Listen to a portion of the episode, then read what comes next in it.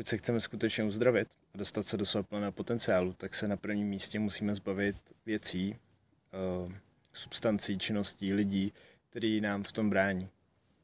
Uh, z hlediska stravání to jsou základní nevhodné potraviny, jako je cukr, moderní pšenice, rostlinné oleje a margaríny.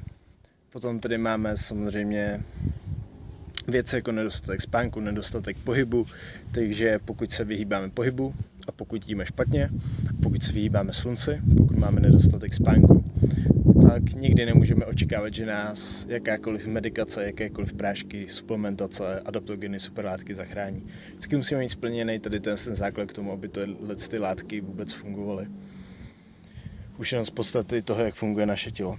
No, potom se na to můžeme podívat z hlediska našeho přemýšlení. Pokud nám tam budou překážet naše emoční vzorce, naše vzorce chování, naše traumata, naše komplexy, které nebudeme rozpouštět, nebudeme s nimi pracovat, nebudeme si zvědomovat naše chování a nebudeme se právě vědovat, chovat potom vědomě, tak nám to taky bude bránit k tomu, abychom byli v našem plném potenciálu a byli sami sebou, protože pokud se chceme stát sami sebou, tak k tomu nemusíme vlastně udělat nic, kromě toho se zbavit těch věcí, které nám v tom brání. A to jsou všechny ty, které jsem právě vyjmenoval.